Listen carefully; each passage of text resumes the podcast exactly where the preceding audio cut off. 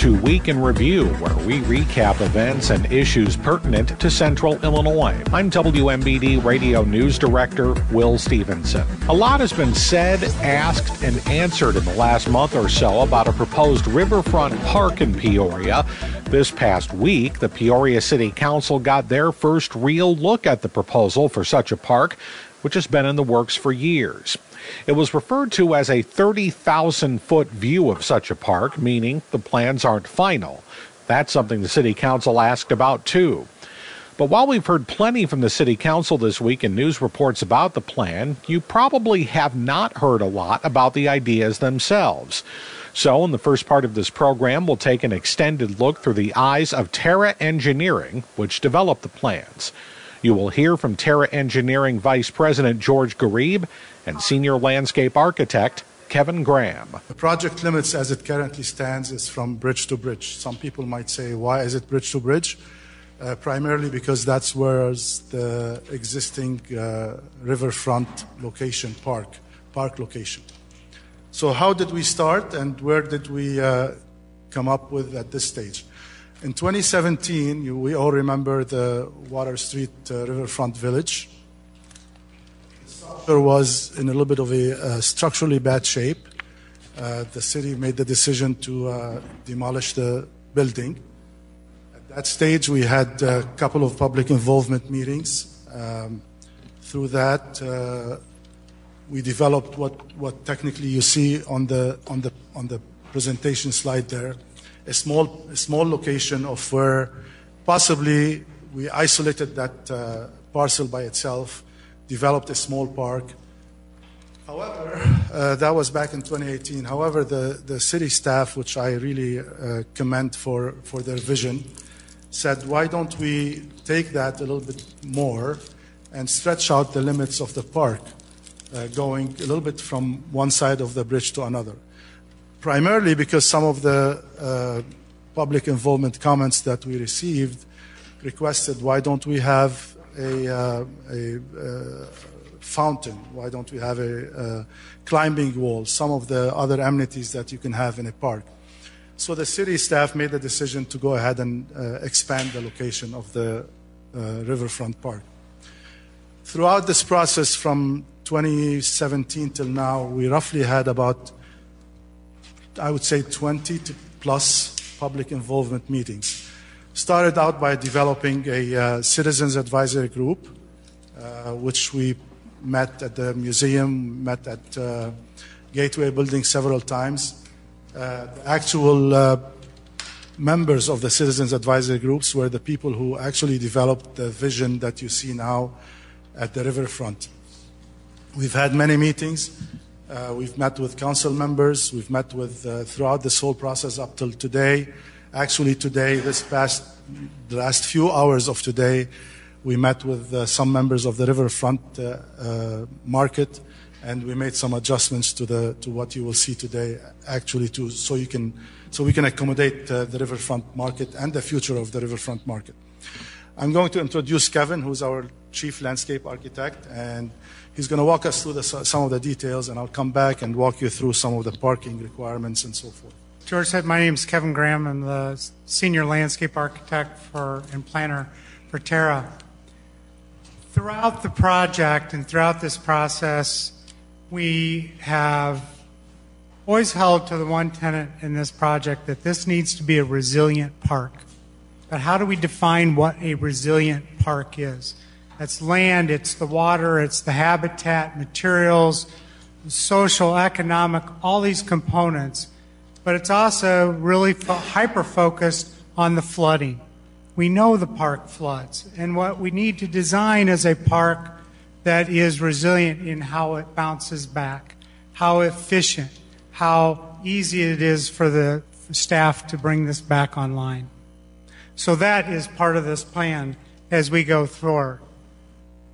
So what we did through all those myriads of public involvement that you that George talked about, we held a lot of a lot of commonalities through the plan. Is how do we connect some of the civic spaces, the museum, the visitor centers, uh, the Civic Center. How do we connect that into this park that we now just took down a riverfront village, and we can see the river, we can see the water?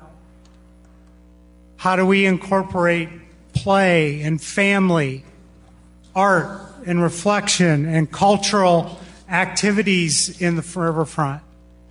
Still housing our, our festivals and the entertainment opportunities. And then how do we embody that and bring back more active spaces? And that's kind of what led to this concept plan of move, play, interact, reflect, and festivals.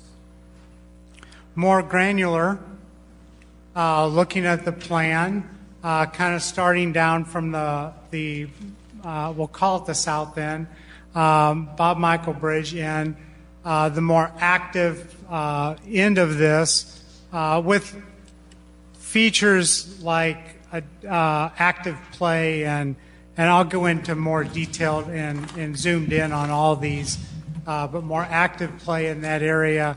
You'll see the center area um, is focused more on the great lawn and flexibility in that space, event space, embodying the farmers market space. We know that's a great activity along the riverfront, and we only wanted to see it become better and more.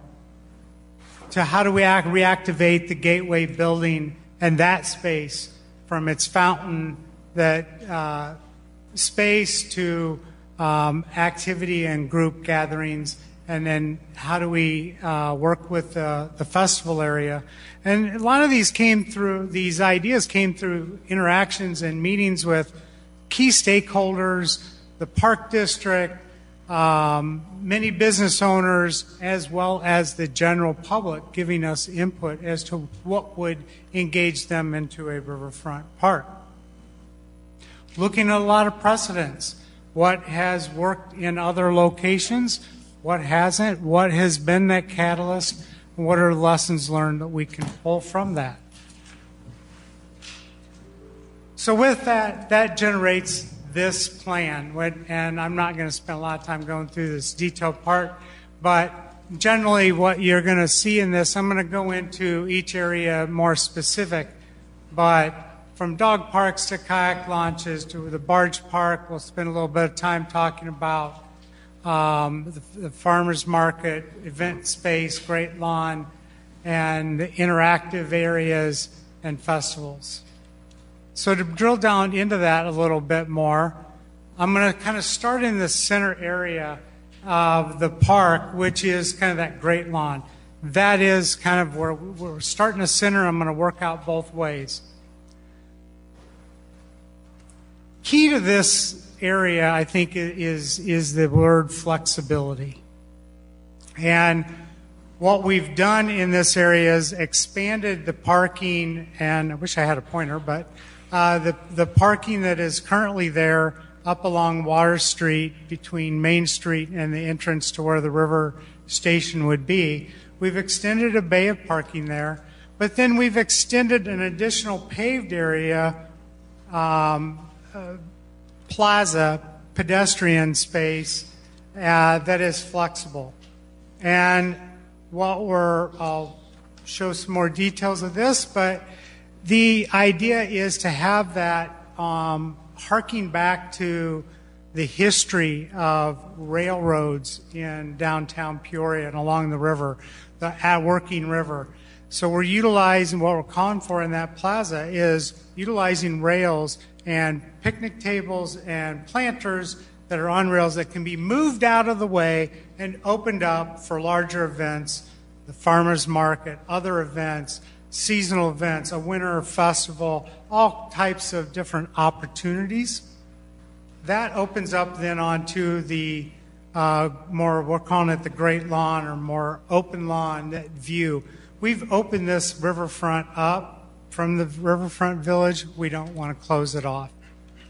And then one of the things we heard all the way through is getting people connected back to the water, to the river, and not turning our back on the Illinois River anymore. So this central area now, um, essentially from the current uh, marina docks to the uh, area of, that was the the former Spirit, and the, hopefully uh, the new uh, boat that will be there someday. Uh, space, stepping that down. I'll show you details of that.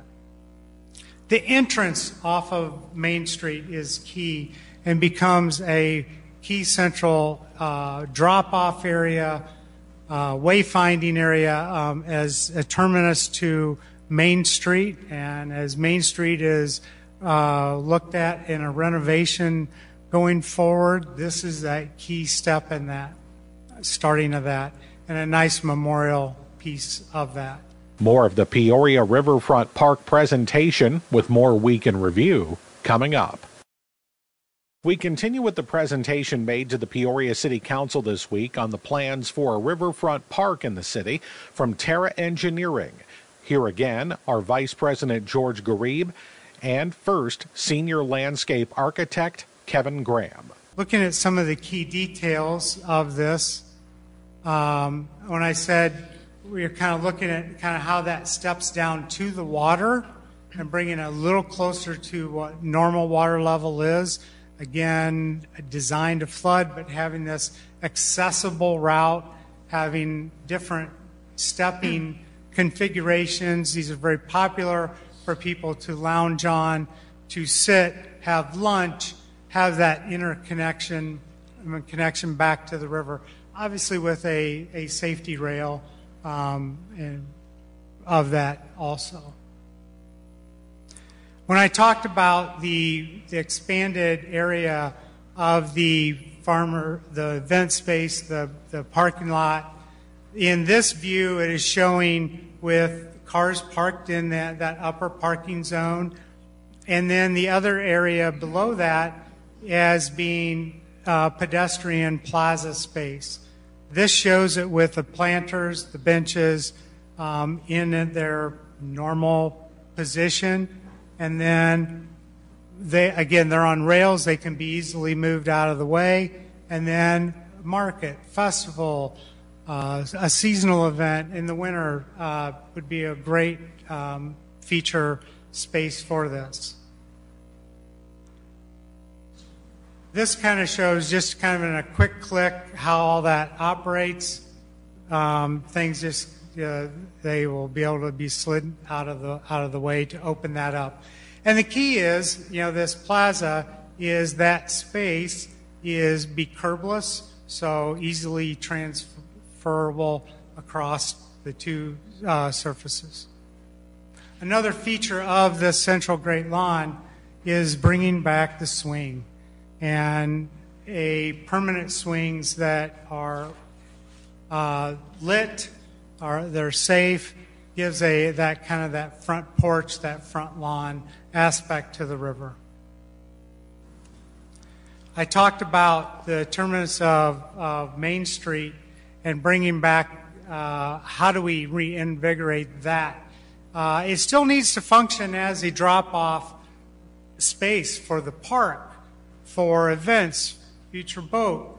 Uh, what we have identified is uh, the five memorials that are along the river down uh, on the, uh, north, I guess the north side of, the, we'll call it, of the Marie Baker Bridge, bringing those up to a more prominent focal point and a new, more decorative small fountain feature in this drop-off zone. Just another view of that. Then as we transition over to the near the Gateway Building, this area we have focused on art and sound uh, in the area uh, around the, the riverside of the, the Gateway Building. One of the key features is a, a is working with local artists in this, and then and it's an art park, and then an interactive fountain uh, in front of the Gateway Building that it can either be an interactive art added to uh, with lighting and, and at night, as well as it can be turned off and be, you know, expanded uh, space for uh, setting up events. What does that look like? Again, we envision, and, and the we're not suggesting this is the art that goes in this this park. We would like to work with local artists to curate what those pieces are.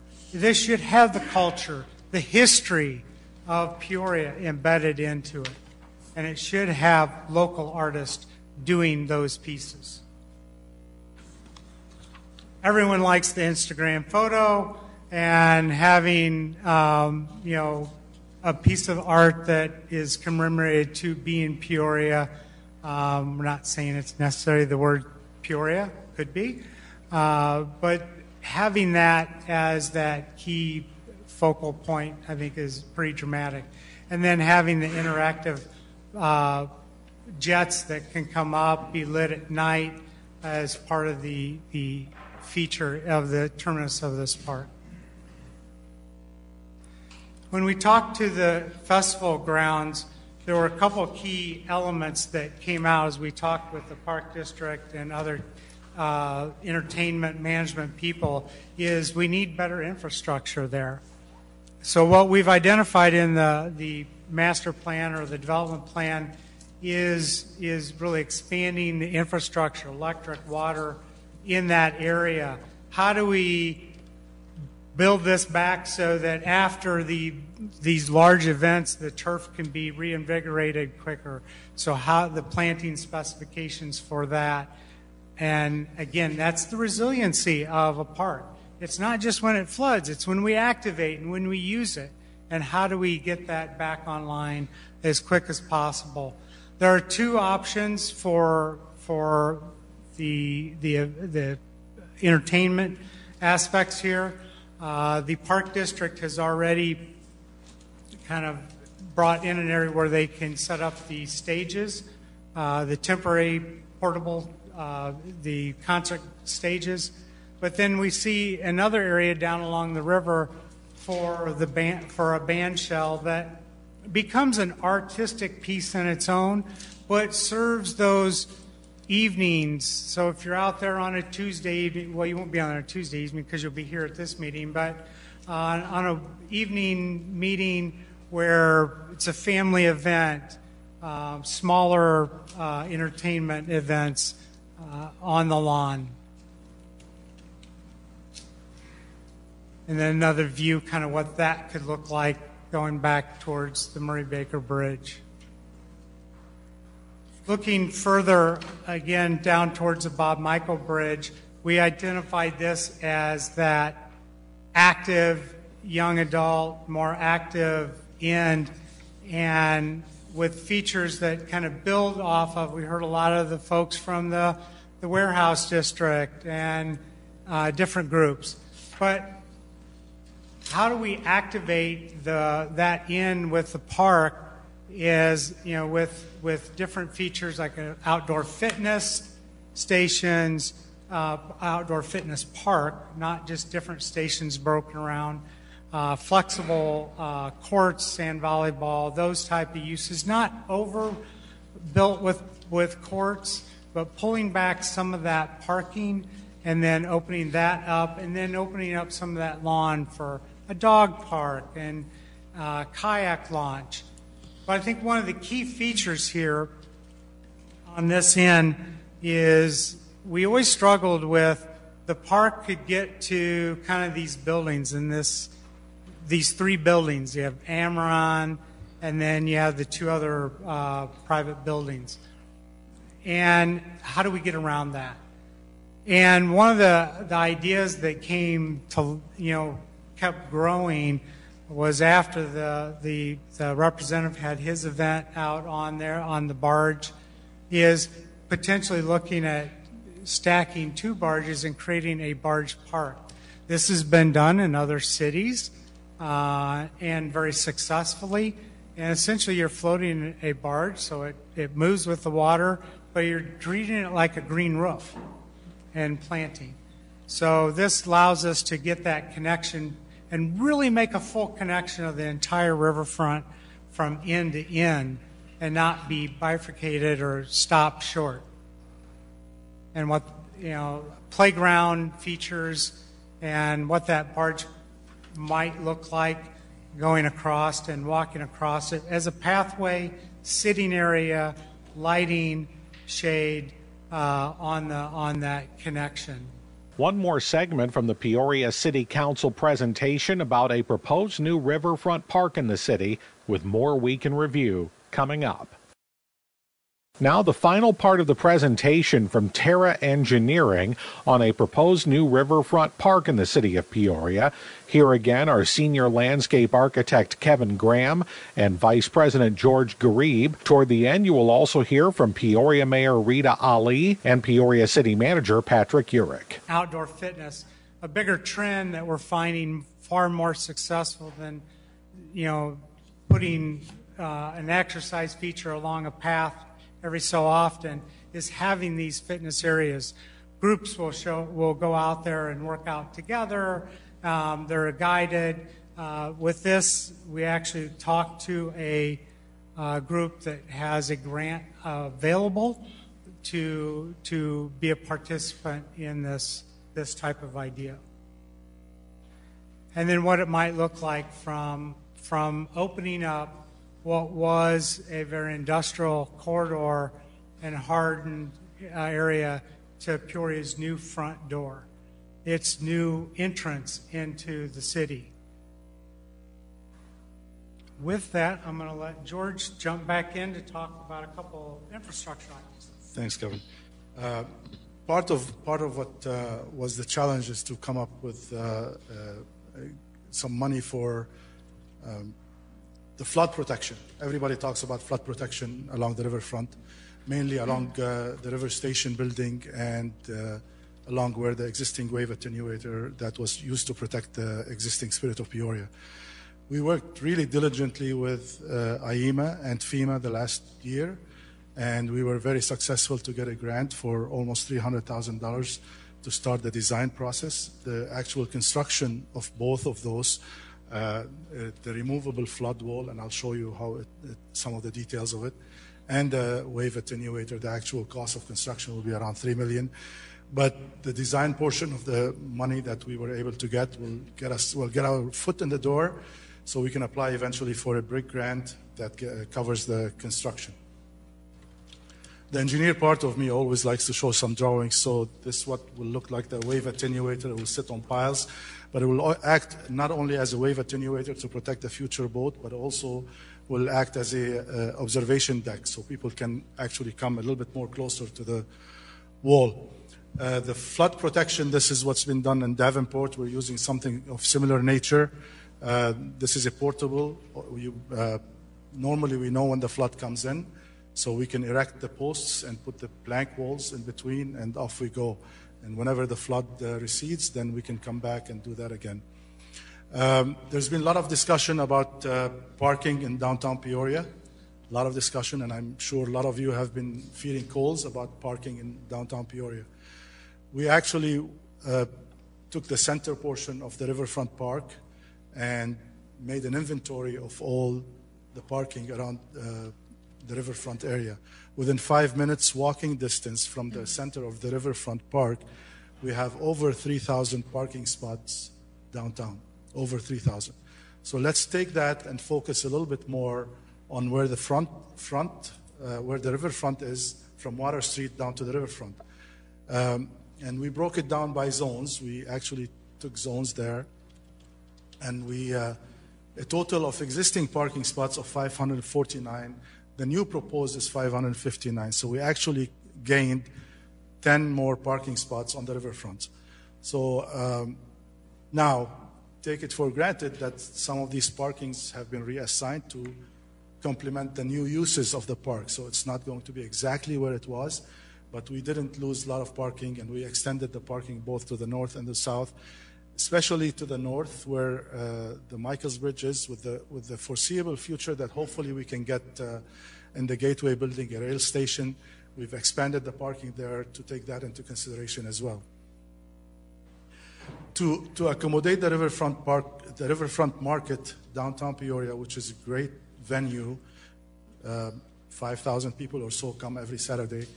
Uh, not only we we went there and watched the Riverfront Market operation on his, on several Sundays, we actually put cameras, and where you see those red red green dots, those are locations of cameras that we actually videotaped the location for seven days, and we made an inventory of all the vehicles coming in and coming out of the parking at all these locations and at all the parking locations there.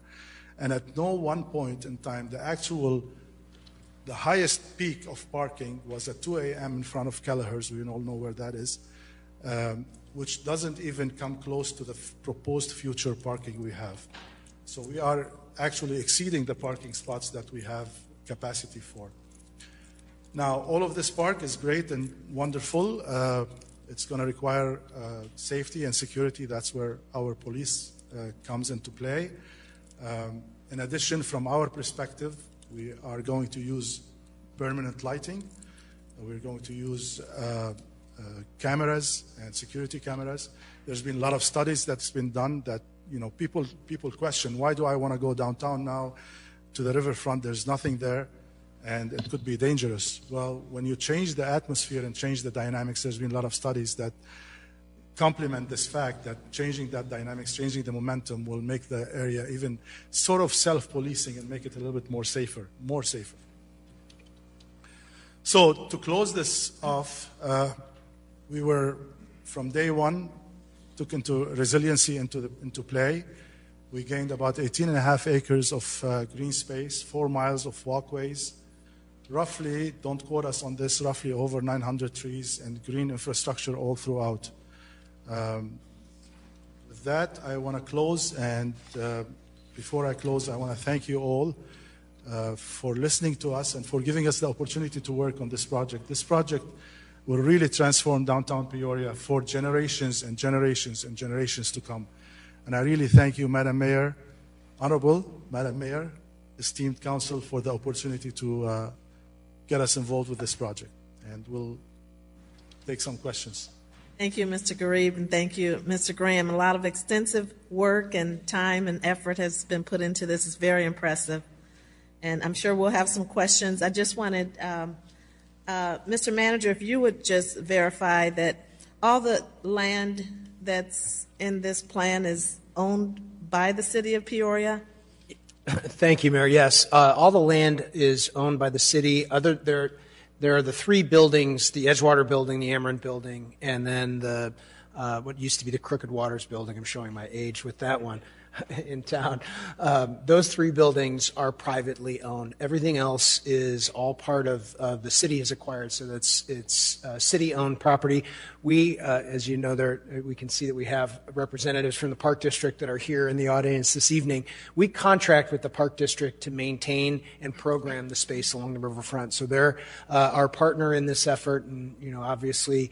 Um, any additional maintenance responsibilities or programming responsibilities, we'll be partnering with them to do that. Okay, great. And Mister Garib, if you could speak to, um, well, the total cost of this proposed project, and knowing that we may not have all the money at first, at one time, how do you phase it in based upon getting, say, an initial twenty, twenty-five thousand, or fifteen thousand? How how do you phase this in? Where where do we start? Thank you. That's a great question. So, uh, part of the construction cost of this, we don't have an actual construction cost. Uh, so the cost average is right now between fifteen to twenty-five million. So it's a big range, and uh, part of the reason is we are at thirty thousand foot high. When we come closer, we could tweak the, the design a little bit more, whether depending on how much money we have.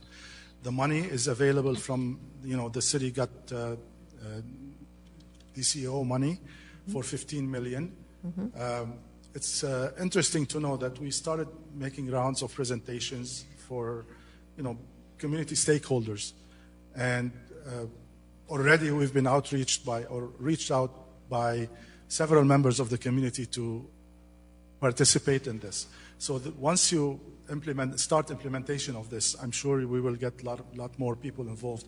So there's an opportunity for private-public de development. We've, we've been approached for people that want to uh, help with the fountain on Main Street. We've been approached by people that want to help with the shell on, uh, uh, for the uh, entertainment. Mm-hmm. We've been approached by people that wanted to help with the lighting and the big jets. So there's a lot of opportunities for this. Now, if we get all the money before we start, we'll, we'll probably build it uh, all together. But of course, we are not, never at one point we're going to say, hey, we're going to close Water Street down, everything is shutting off, and then uh, we're going to start building a park. We will phase that into construction depending on, on how much money we have. Peoria Mayor Rita Ali, City Manager Patrick Urich, and from Terra Engineering, George Garib and Kevin Graham. You can download a copy of the Riverfront Park presentation made to the City Council this week by going to W M B D radio dot com and finding the story in our local news section. We'll move on to a big event next week with more Week in Review coming up. We'll conclude our program this week with former Peoria County Sheriff and current Washington, Illinois Chief of Police Mike McCoy. The annual Saint Jude Memphis to Peoria run kicks off in a couple of days, and of course, Mike McCoy's behind the whole thing. He talked about it with W M B D's Greg Batten and Caleb Kelch. The history of the Memphis to Peoria run, which Caleb, by the way, is also one of the runners, uh, started from a conversation, if I recall. Started a conversation. We were at Landmark one night, a guy named Gene Pratt and I, marking people as they run laps for Saint Jude, and they raised about I don't know, seven thousand dollars that night, and we started thinking there had to be some way to take this running craze. This was nineteen eighty. Yeah, it was a big eighty-one. Deal then, yeah. Yeah, big deal just starting. And we said, we'll run from Peoria, which has the first and largest affiliate in the country of Saint Jude, mm. and we'll run from Peoria to Memphis, we'll run back. And then, true story, we looked at a map and started laughing. That was a thousand miles. That was the dumbest idea we ever had in our lives.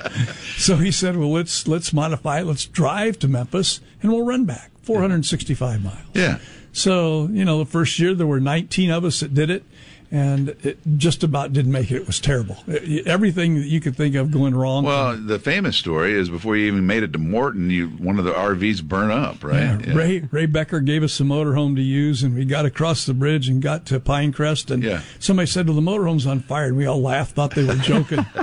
Turned around, smoke coming out of it, burned to the ground. There's a lot of great people involved, you know. There are six people, you know, Ryan Beck, Ryan Jones, uh, Judd Swan, Spencer Swerge, and Jay Fox. Or, you know, each team has three leaders or two teams, and, and these guys really work work hard. It's an all-year effort, as you know, and, and um, having people like Caleb along is huge. Caleb Kelch, how many years have you been running now? This will be my sixth. This is six. Yeah. How many for you? forty-two. forty-two. You got some catching up to do, brother. Just a little bit. Yeah. You'll be all right. You'll get there. You'll get there. The uh, and and it's always been clear from you whenever you talk about it. It's not a race. It's not a running event. Even it's a fundraising event. Absolutely. We're trying to cure cancer. Absolutely. Uh, and the good news uh, remind me of the chances of a child living back forty-two years ago versus today. Eight percent in nineteen or in, in nineteen eighty-two. Eight percent overall what, at Saint Jude. What, survived. Success, survived. If with wow. most, that was the average. Now the average is above eighty percent, and certain forms of cancer, like the most prominent A L L, mm-hmm. ninety-four percent now are surviving. And so uh, one of the things that keep me going is uh, it's working. Yeah. Oh, yeah. My gosh. Yeah. Uh, tell me some other things that have gone that well, and I, I don't have a list. Yeah, no. I don't have a list. And so every dollar that you donate to a Saint Jude runner, whether that's these two fellas or anybody you know that's doing it, uh, goes to make sure that that keeps getting better. It gets one hundred percent all the time. Yep. Uh, Bob Jokisch, my good friend Bob Jokisch, yeah, Bob. played football at yeah. Notre Dame, you know, and he said uh, curing cancer is, he says, you start out your own goal line. He said it's the first ninety yards are easy. It's the last ten yards yeah, that are tough. Yeah. And that's a great analogy for, for curing cancer. You know, it's it's tough. And they keep building buildings. They keep hiring researchers. And the, and the, the, the success rate goes up uh, every year a little bit. I, I don't recall if I know the answer to why you started. Why, besides you were sitting there with Mister Pratt and you were helping out, but what, what was your motivation to be even involved? You know, uh, Jim Maloof was a good friend of my father's, and, okay. and so became a good friend of mine. And, and I started started doing things in eighth grade for Saint Jude. Oh, no kidding. So uh, this was just a, a way to, it was a Saint Jude event, and we just uh, thought that the running event would, would be good. And so seventy-seven but, but million dollars a, later, yeah. It's good. How many? seventy-seven? seventy-seven million. That's pretty good, man. Yeah, I want to talk about the other runs in a second. What is your motivation for running? Well, I think, um, I mean, I, I have two reasons. I, the one reason is, like, why not? You know, that's always kind of been right. in the back of my head. Like, of course, I, I this Do is something good. that's yeah. really important to me. Yeah. And then also, uh, it, my dad's side of the family as well. Um, he had a niece and a nephew who both had uh, cancer as a teenagers, and one in particular was a Saint Jude patient, and uh, both did pass. And so, um, you know, that's that's another just motivation yeah. to make sure that doesn't happen again. Do, do you think most people have a personal connection to why they run? I, I think it's about fifty-fifty. Yeah, you know, yeah. a lot of people, um, you know, we don't talk about the hospital a lot in our meetings. Sure. We we just don't say anything. We, we get to Memphis, they see the hospital. We don't have to talk anymore. Yeah, you don't yep. have to talk. No, yeah, they're yeah. in. Uh, eight forty-four, we're talking with Chief Mike McCoy, and uh, producer Caleb Kelch is, of course, part of the Saint Jude Run. When did the uh, satellite run start spinning around? You know, about nineteen eighty-four, uh, a guy came to us from uh, Galesburg and said, hey, this is pretty cool. Uh, let's do something in Galesburg, and it's a it's a good bad story. We put an ad in the paper. Gene and I did uh, come to the senior center in Galesburg and learned about the Saint Jude Run from yeah. Galesburg to Peoria. We went and scheduled a night. We went and bought I think uh, uh, five pizzas and a whole bunch of Pepsi, and went there, and, and not one person showed up. Not one. That was a reality check. That was that's when you know you're not as cool as you think you are. Oh wow!